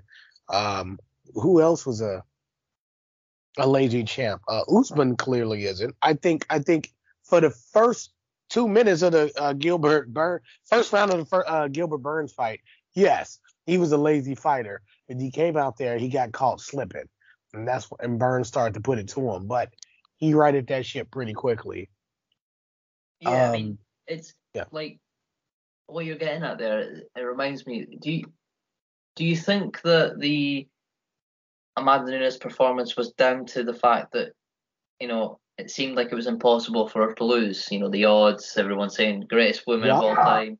Do, do you think it's her listening to that noise, listening to the fact that you know there's nothing really that she can do in Julianna that's going to worry me. That yeah, at this point it's just routine. Or do you think it was more? It was just an off night. What What would you lean towards? It was both. It right. was both. I mean, it, it led to the off night. You know, she mm. she um yeah, you know, it's just like oh yeah, you know, listen, she every once in a while people look up and they see what they've accomplished, and that's that's why they tell you never to look up like that. They say don't read the papers, don't do anything. Keep doing what you do to got you there to get you there because if you if you look up and look at your accomplishments, you're gonna set yourself back to square one. Um, and she looked up and said, "Oh man, this girl can't beat me," and stop training, stop giving a damn. And she had an off night because of it, because that's not who she is. That's not how she acts. That's not how she acted when she fought Ronda Rousey, you know. Um, and we just we talked about earlier about how judges get bored. If you're a judge and you're watching the fighters, imagine a fighter getting bored and how bored they really must be, you know, to get bored anyway. And she was just bored. She was done with it all. She had already done what she had done, and that that was kind of it for that. So yeah, I, I definitely understand I hope this lady don't let that dog boo boo in my yard. Okay, good. Sorry. New homeowner stuff. I was like, yo, don't let your dog do. But no, the judges just get bored of it all, man. You know, uh, and so do fighters. And once the fighter gets bored and get boring, gets boring, so do the judges. And that's where we're at right now. And she got bored with it. Judges get bored with it. Now she's not bored anymore. She's got a fire, a passion, and nobody's to be able to stop that. Not even Valentina.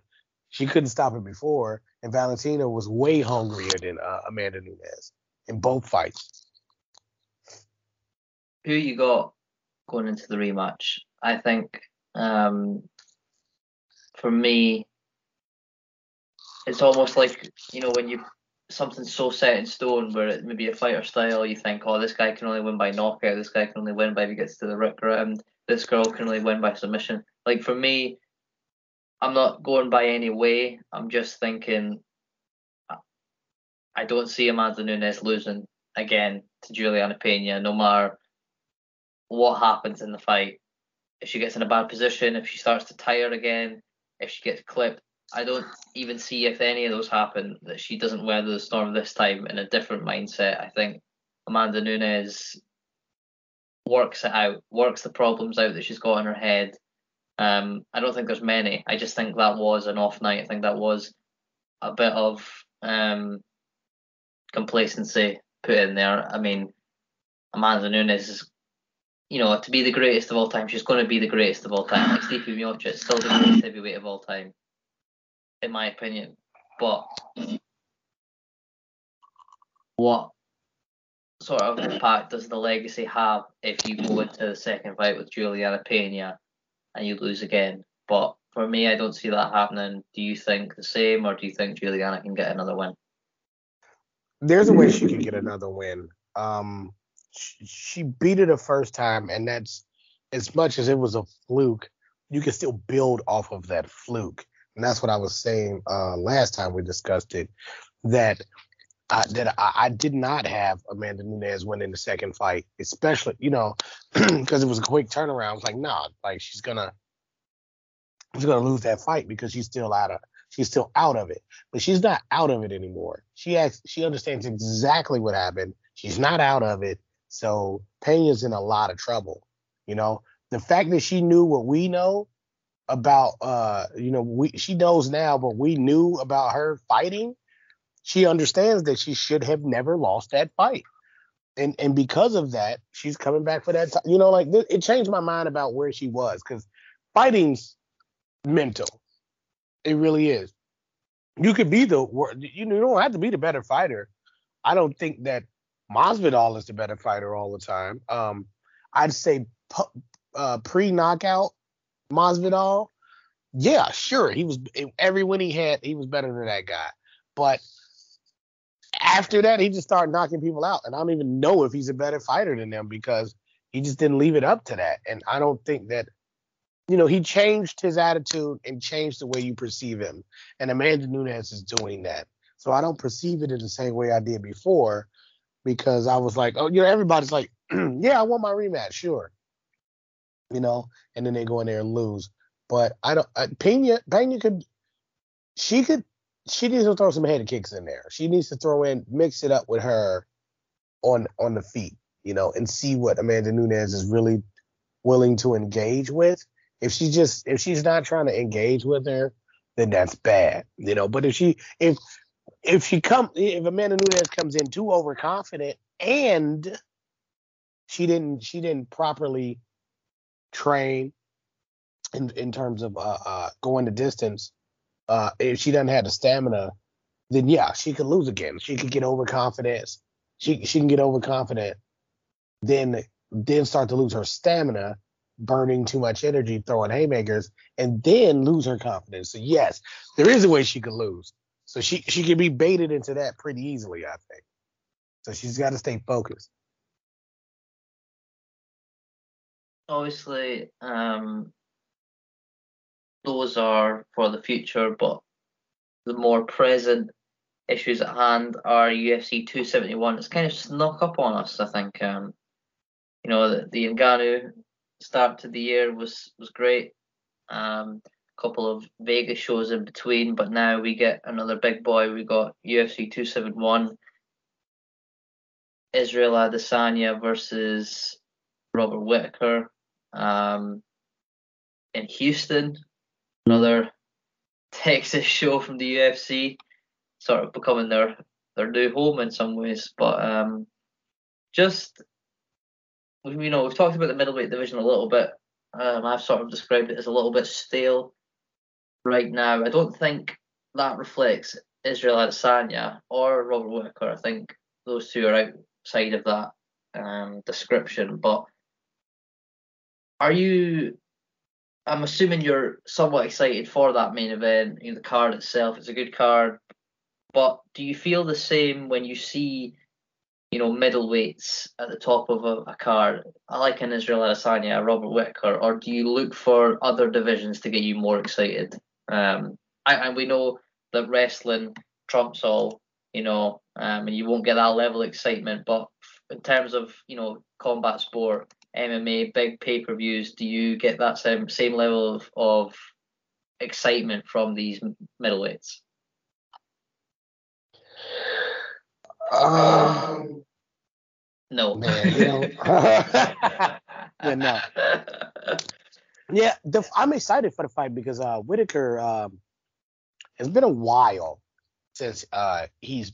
It's been a really long time since that fight happened, and I want to know where how much he's progressed. Um, who did he fight? Bef- uh, who who was his last fight? He fought Jared Cannonier, if I'm not mistaken, last. Right. Which fights in the who fights in the co the, the not the co but the I think about I think Derrick Lewis will be the co-main event, but yeah, Jared Cannonier fights Derek Brunson on this card as well, so he fought him last. Okay. Um. I, I, I wasn't I wasn't like I, I just thought it was over with for Whittaker after he fought Adesanya, but um I still think it may be, but I don't know. Um he's the last guy that's really gonna stand up to Israel Adesanya, to be honest. Uh if he doesn't win, then uh who who who who, who do you think Adesanya fights next after this? and I don't think I don't think Whittaker's going to beat him. Um, I, I'm interested to see where he progressed to, but I don't think he I don't think he progressed to be honest. But um, who do you see see Israel Adesanya fighting next? So let's say Adesanya wins on Saturday. Um, I actually think there's a big chance he doesn't, but I think he, I think he'd be the slight favourite, and I think I would slightly favour him in the fight. But I could see quite easily. Work. I think Whittaker's done enough to build himself back to where he needs to be to fight again for the title. But he wins Adesanya. He's fought Vettori, defeat twice. He beat him convincingly twice. Well, the first one you could say arguably was perhaps not convincingly, but I thought he won both. For me, it's got to be the winner of Jared Cannonier, Derek Brunson. Now, I think, obviously, with Cannonier, you get a fresh face, you get someone that, you know, you just look at Jared Cannonier, the man just looks, you know, he's went from heavyweight to down to middleweight. It's a, it's a crazy story. He looks incredible. For me, I would like to see him fight Derek Brunson. I mean, Derek Brunson's been on some roll. He really has. Um, at one point in his career, he was just another gatekeeper, another average fighter, one one loss another Jack, Jack Hermansson. Without no disrespect, we mean that in a in somewhat of a positive. Right, way. no, in a great way. In a great way, yeah. But just the, a good fighter, but not perhaps at the top level. We, and I know what you mean by that, but I would like to see Derek Brunson get that rematch. I mean, the way that fight, that first fight went with him and Adesanya was, it was where Derek Brunson was at, at that point in his life. He was, he wasn't, he wasn't walking around with the confidence that he is walking around with now because of the results he's had. I think that that fight being next, should it happen, um, and should he win, he has to beat Jared Cannonier. So there's two big ifs here. But if they do both get through their fights, I would love to see that fight. I think that there's a good storyline there. I think that both guys have, you know, Izzy's always had confidence, but I think I think they would both fancy themselves in that fight Um, and either way, if Jared Cannonier gets the win, I'd love to see that as well. But let's not count Robert Whittaker out just now. So what, what gives you the um what gives you the the um what makes you think that he that Whittaker is, is is a good chance that he he beats out Adesanya? Obviously, going into any fight with Adesanya, he's obviously going to have this the striking advantage. Um, that's clear. Kickboxing background, the length, the reach, the amazing technical ability that he has. It's you know, you would be very, you'd have to be very skilled, and someone outside of the UFC. Well, there is a man called Alex Pereira that has just been signed to UFC. He's had his debut fight, did knock the champion Israel Adesanya out um, in their kickboxing days, and that is a fight that down the road I think you could build that as well. But what I mean is, is that there isn't many fighters that can go into a fight with Izzy and know that they can stand there and have success. I think Robert Whittaker can have some success, but like we've seen in the Jan Blachowicz fight, unless Izzy has really um, worked on the takedown defense, we've seen it in the Vettori second fight where Vettori started to try and take him down, but I thought Vettori was doing that those takedowns with not complete conviction. I don't think he really at any point really tried to take him down. You know, there was a lot of half attempts. It made it easy for Izzy in that fight. Robert Whittaker's a different animal. He's different level than uh, Marvin Vettori. For me, it, it, it, reminds me of the Kamaru Usman and Colby Covington, Covington aspect, where you've got those two guys and then everyone else a lot, a lot of the way behind in that division. For me, it's Robert Whittaker and Israel Adesanya, and then there's a big gap between the rest. And the wrestling aspect, Robert Whittaker.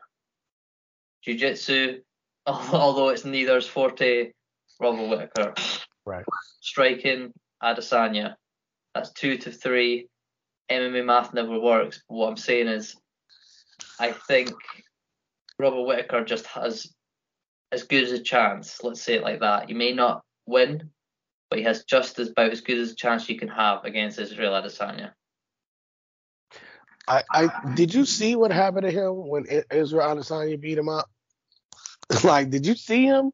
I don't think he's getting over it. I don't think he got over it. And I, I think it, when you get beat up like that, it traumatizes you. I never got beat up like that. I don't have that trauma. I'm just saying. You're lucky. I'm saying though, not me. I don't know firsthand. I'm saying I know from studies. But no, it traumatizes you, man. He beat the mm. hell out of Robert Whittaker. Like it was just it was the striking, man. It was nothing Whittaker could do with that striking he unless he was fighting a robot for like the last when was when did they fight? When did they fight? Like yeah, it was it was it was three years ago now. I think right. I think what you're saying plays a factor, and I was talking from more the like just the physical skill level. I'm not talking about the mental side of it, which is very important. But that was also three years ago, and how much does that now weigh into this this new fight? I, I don't know. Right, and that's what's intriguing. I I don't I I hope he yes. really stepped it up. Mm-hmm. He has to be, but here's the thing: he has to be much faster than what he was. If somebody's fast, you can, it's really hard to stop that. It's just really just difficult. Um, a friend of mine, uh, ex Golden Glover, um, and uh, amateur boxer, obviously, um, told me about all the fights he had at, at, you know after we sparred, but he didn't tell me beforehand. He said, "Nah, just spar with me first. And, and he was like, "You'll know what I'm going to tell you, you know, is correct after you spar with me." He threw three punches, and I only saw his hand come back once. Yeah. Like it was weird, and then I was like, "There's no way this man's that fast." So I was like, "Ah, cut the BS," you know. He was like, "No, I do three punches."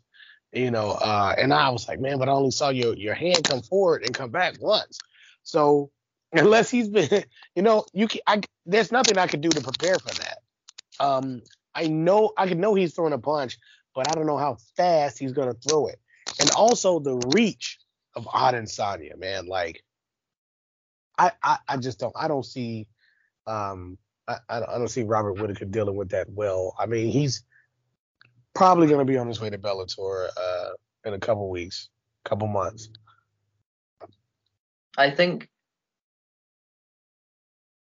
that there's, I'll say, 55 45 chance that Whittaker wins the fight. Maybe closer to 50 50. I, I honestly, I know if we're talking just from a, a physical aspect, that it could be 50 50. You know, like a skill level, a, a fighter ability, fighter IQ. I think that's important. I think they've both got a very high level IQ. I think Israel Adesanya is one of the smartest fighters the UFC has, one of the smartest champions they have. The mental aspect, it'll be interesting this week. You know, we're underway in fight week. Whether you see trash talk, whether you see bad blood, because if it's very respectful the whole way through, I think it, it's easier for Whittaker to deal with. What we need to remember though is that where is Robert Whittaker now in his mind? You know, where is his head space at? Does the cameras, the trash talk, the difference in style and and you know personality of Israel Adesanya compared to him. Robert's a very you know he's always been a very family oriented guy, a very just chilled out, doesn't want to talk trash, doesn't want to engage in anything, just wants to turn up, fight, go home. Izzy's you know a lot more lively, a lot more engaging with media, and does this like you said about the you know the, the traumatizing aspect does this fight week play into the fight? We need to wait and see. But I just think if you look at it from a fighter aspect, you take all these intangibles away of them fighting before, um, the build up, you know, the social media aspect, all these things that don't matter when they get in the cage. It's a very even fight. Um, it didn't play out that way first time, but that was the first time, and it was the only time they fought, and that was three years ago a lot can change in that time. You know, if you were to say, oh, Conor McGregor when he fought Dustin Poirier the first time and thought, oh, why are we doing this again? We already know. Now that was five years ago. Well, this is three years ago. Not that much different. And look how that turned out for Conor McGregor in the second fight. Who says that Robert Whittaker can't go and do something similar? It, you know, it's not. It perhaps may not happen, but that's why they've scheduled the fight. That's why we want to see it. I mean, it's it's the champion versus the number one. It's it's the fight that makes sense. It's the fight that I want to see. Um, I think I think you're uh, picking with your heart and not with your eyes because I saw Robert Whittaker get his ass whooped, and I'm really it's I'm hard pressed to say yeah he's gonna be Israel. I know it was three years ago. That's why they got to fight. You know, you don't know until they fight. So I'm all I'm down for the fight, but I don't see him understanding how fast he's gonna get beat up again. I think he's even slower because he's three years older. you know, I well, think is he, on a is he no spring chicken either though.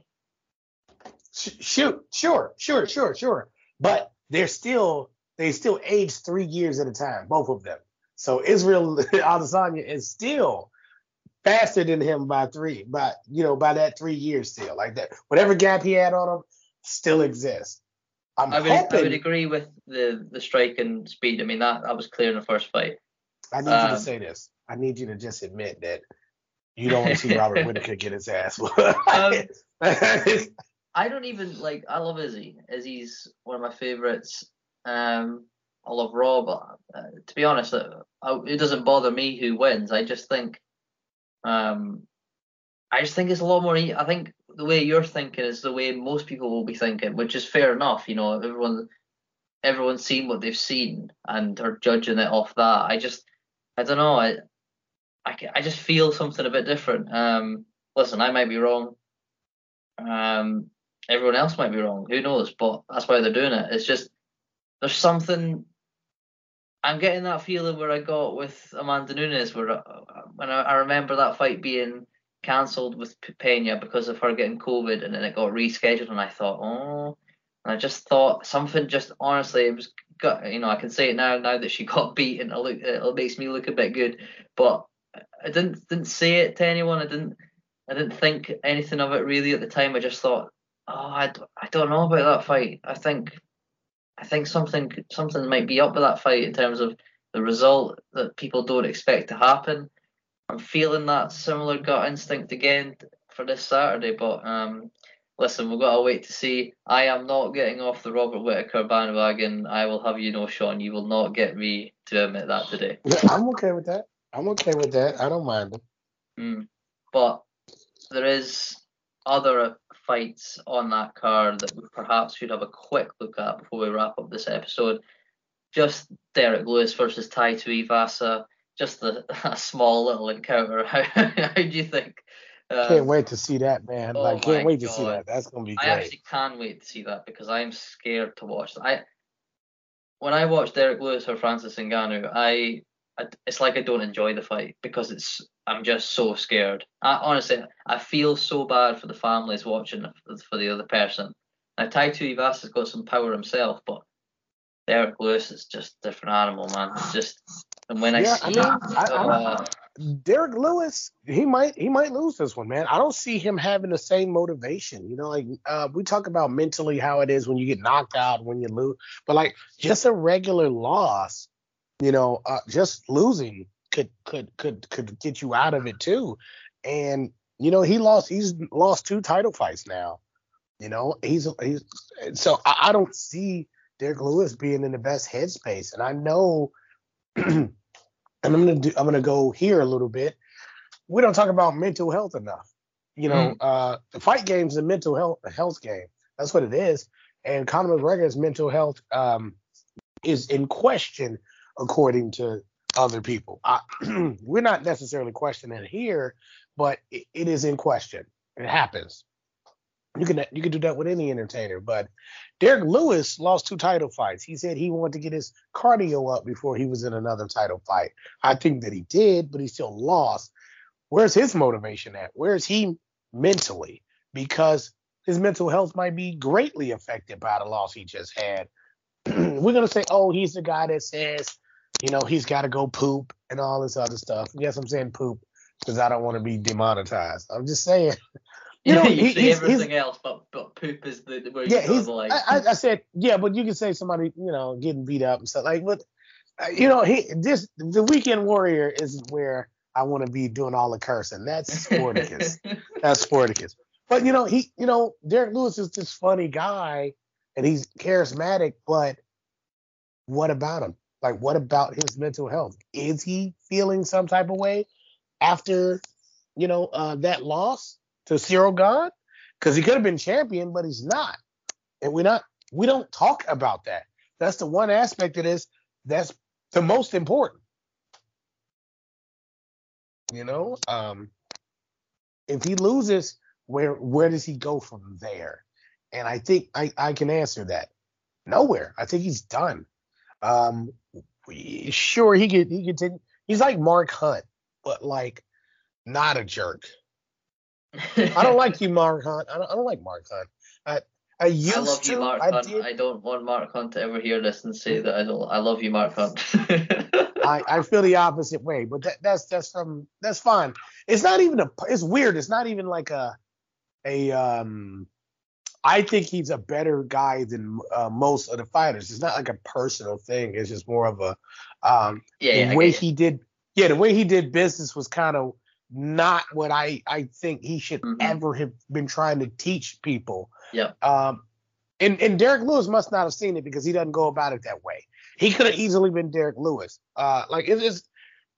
I like the way uh, Derrick Lewis is but I don't know if he can continue to be that way if he continues to lose. And this could be a loss for him. You know, I, I mean, we, it, we, we it, this could be a loss. This is going to be a tough fight for him. It's not going to be easy. It's one of those fights where the first person to land clean wins. Like it, they yeah. have that much power. Like what's crazy about heavyweights, you know, it's crazy, but it's not because people just accept it for what it is. It's that if you start swinging, the first person to land wins the fight. Like no other weight class can have the same value in terms of that aspect of fighting. Like it's just exactly. unbelievable, and it's what makes it exciting. Um, but you could you could lose three four fights in the heavyweight division, and you could be better than the three or four guys that you fought. But you fought very hard hitters, and you got caught. It's it's a you know the the Francis Ngannou, uh, Jairzinho Rozenstruik. Francis Ngannou might not be the champion right now had Jairzinho landed seconds, literally seconds before Francis did. It was they both just started exactly. swinging, and that is the fine line in heavyweight fighting. And for me, light heavy too, light heavy too, because uh, yeah, Blachowicz, to, yeah, to over Teixeira and uh, Dominick Reyes, yeah. Yeah, I, I I can agree with that. Um, it's a little bit different heavyweight, but you, are right in the right. Yeah, no, no, I, I, know, I know what you mean. Like that's why boxing, so heavyweight boxing is, a, you know, oh. that's where you make all your money oh, because you can just start swinging and it's and it's it's over. It's a yeah, it's a better build up because the gloves are heavier, so it's not going to be an immediate knockout like in UFC. And I think that's what holds UFC back. It's the knockout so quick that there was no real build to it. In a in a, a boxing match, you can just see the person slowly getting to where they're going to be knocked out. You just see them getting worked. Oh, and another, you can commentate on that. You can't commentate on a an abrupt knockout like like you know in UFC. So and, and that's what makes these heavyweights, but but it's still heavyweight. Like you can kind of see this in the UFC, but I, it's still much quicker. But uh, I'm hoping I'm hoping it's just a slugfest. I'm hoping Derrick Lewis didn't lose his his um his smile, but eh, maybe maybe he did, maybe he didn't. I I I think he probably did, to be honest with you. I mean, I've seen it too many times, you know. I, we we you and I have been we've watched since the VHS days. If you haven't if you didn't watch it since then, you've watched it anyway. You know, if you if you yeah if, if, if you're on a podcast now, nowadays, you watch the VHS stuff. So you're familiar with it. And Derrick Lewis is one of those throwbacks.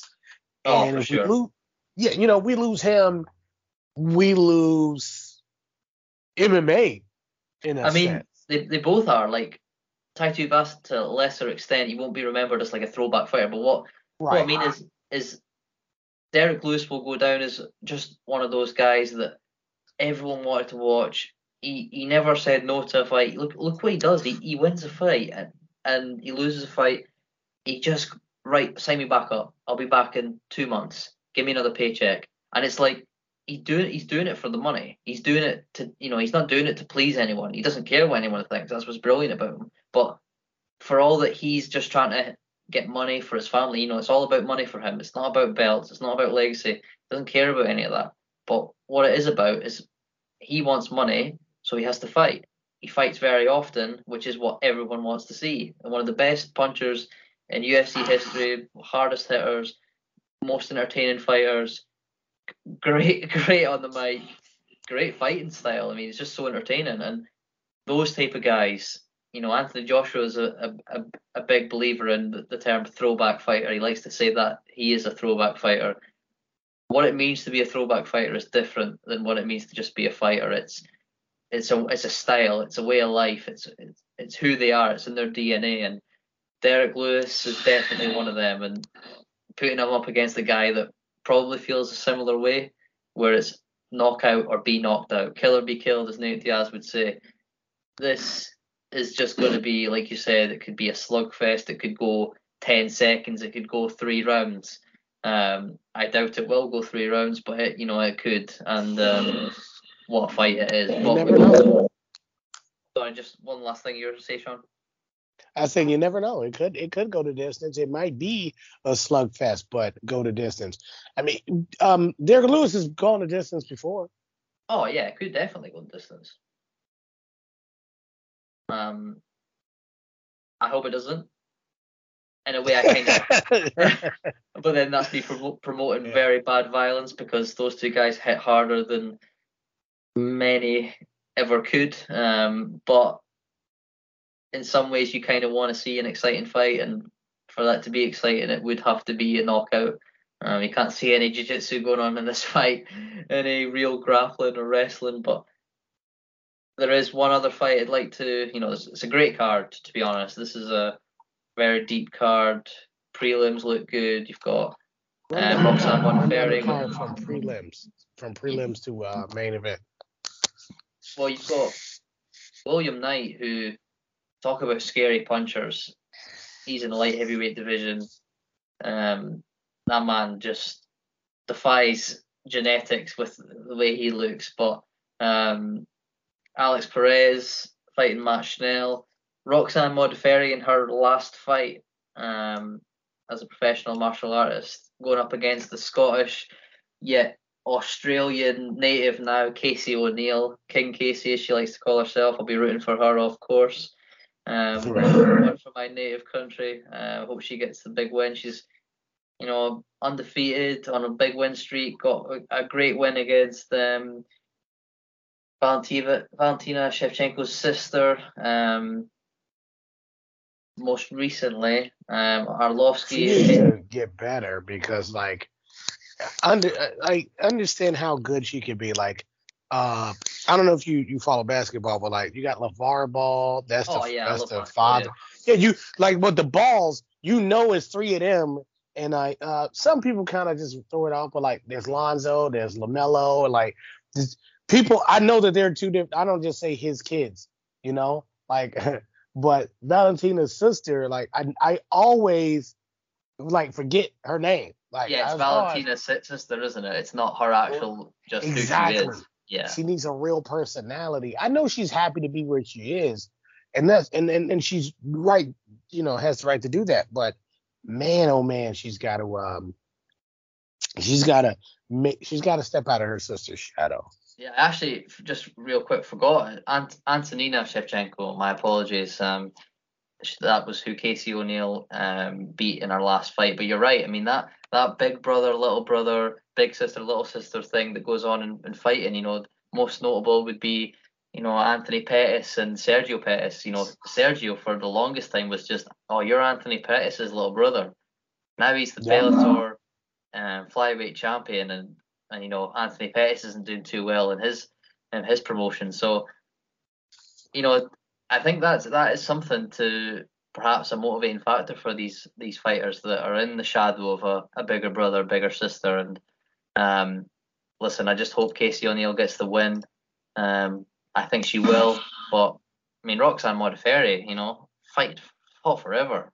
Um, yeah, she's got, she, has got to get to 50 and then call it quits like uh, Floyd. I thought she was better than 25 and 20 though. Damn. Mm. Yeah. I mean, see, here's my thing. I'd rather have a four. Uh, uh, I'd rather be 45 and 0 somewhere else. It's oh, well, you fighting those people. Like, well, who cares? I'm 45 and 0. I get to walk around and say that, you know, instead yeah. of being 25 and 20, because you know half of those, not half. I bet like 90% of those are just straight up decisions oh, where sure the judge got lazy and said, oh, I guess. Like, nah, you lost. Like, you know, it's it's the UFC. We know we just talked about it. Like, that's just unfortunate, man. You know, she's she's got some name, she's got some quality to her name. Like she can headline a fight night. And, you know, it's just the judges probably did a dirty. But yeah, uh, uh up next is uh speaking of somebody with 20 losses, your boy Andrei Arlovsky Yes. I mean, veteran. Can't wait like... to see him get knocked out and, and oh, God, come on. Look, look, man. Hey, he hasn't been good since I had a Dreamcast.